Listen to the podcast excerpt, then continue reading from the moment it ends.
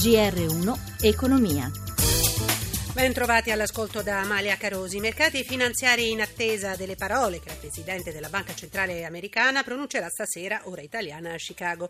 Gli analisti attendono un segnale da Janet Yellen su un possibile aumento dei tassi di interesse da parte della Fed a partire da metà marzo. Sugli indici ci aggiorna Maria Giovanna Lorena da Milano. Milano sta recuperando terreno, le altre borse europee restano in lieve calo, ma è una seduta in generale piuttosto debole per tutti i listini. L'indice principale di Piazza Affari adesso segna più 0,19%, Londra meno 0,29%, Francoforte meno 0,35%, Parigi è in parità. Questo è il quadro in attesa dell'avvio di Wall Street che ieri si è preso una pausa dopo il record del giorno prima, ma eh, ha fatto il botto la società Snap che possiede la app dei messaggini Snapchat, ha fatto il suo esordio a Wall Street eh, volando a più 44%.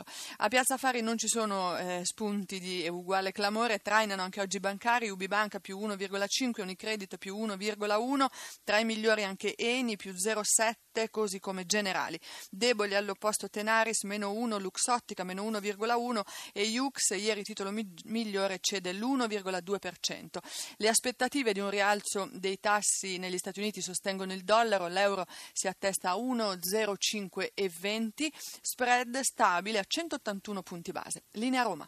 Grazie Maria Giovanna Lorena. No all'abolizione dei voucher lavoro per bar e ristoranti. Lo chiede la FIPE, l'associazione di Confcommercio che rappresenta i gestori di pubblici esercizi e che chiede di poter usufruire dei beni lavoro per far appunto lavorare camerieri, cuochi e baristi nei picchi stagionali. Il presidente Lino Enrico Stoppani rimane la loro utilità ed è assolutamente sbagliato eliminarli perché evidentemente verrebbero meno i motivi per i quali giustamente non sono stati istituiti. Vanno certamente regolati e disciplinati in modo diverso, ma eliminarli sarebbe un gravissimo errore. In questo Paese c'è un problema di flessibilità per la gestione di alcuni rapporti di lavoro, in particolare per quelli di tipo occasionale, difficilmente programmabili e di durata limitata anche in termini di ore, perché in questo Paese c'è un problema di lavoro sommerso e di lavoro nero da far emergere, contrastandoli illegalità e poi perché bisogna investire su alcune categorie di lavoratori come gli studenti, i pensionati, i lavoratori interessati a ammortizzatori sociali che hanno interesse evidentemente ad avere un reddito integrativo rispetto a quello che hanno.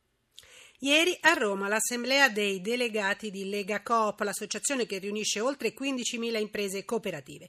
L'occupazione è cresciuta dal 2008 ad oggi nonostante la crisi. Giuseppe Di Marco ne ha parlato con il presidente Mauro Lusetti in tutto il contesto di questo lungo periodo di crisi dal 2008 ad oggi abbiamo sostanzialmente mantenuto l'occupazione, anzi per certi versi l'abbiamo accresciuta, abbiamo salvaguardato le imprese, presidio territoriale, rapporto con le comunità perché non abbiamo delocalizzato, abbiamo cercato di a tutti i costi di rimanere aggrappati ai nostri territori. Quali sono le previsioni per i prossimi mesi riguardo a domanda e occupazione? I segnali di una più davanti agli indicatori principali economici rispetto all'anno scorso ci sono, ma non sono tali da determinare una svolta e soprattutto non sono tali da incidere in maniera significativa sul tenore e sulla qualità della vita delle persone. E quindi noi ci attendiamo comunque un 2017 complesso, complicato, all'interno del quale c'è il grande tema dell'innovazione tecnologica che se non affrontato con scelte molto precise di pianificazione e di programmazione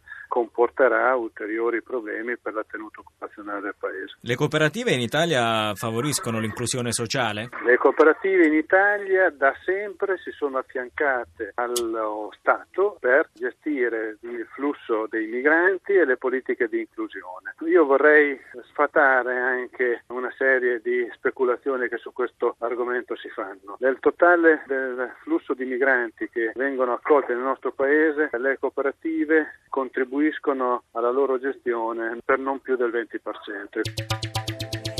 Ringrazio Cristina Pini in redazione, grazie anche a Massimiliano Savino per il supporto tecnico.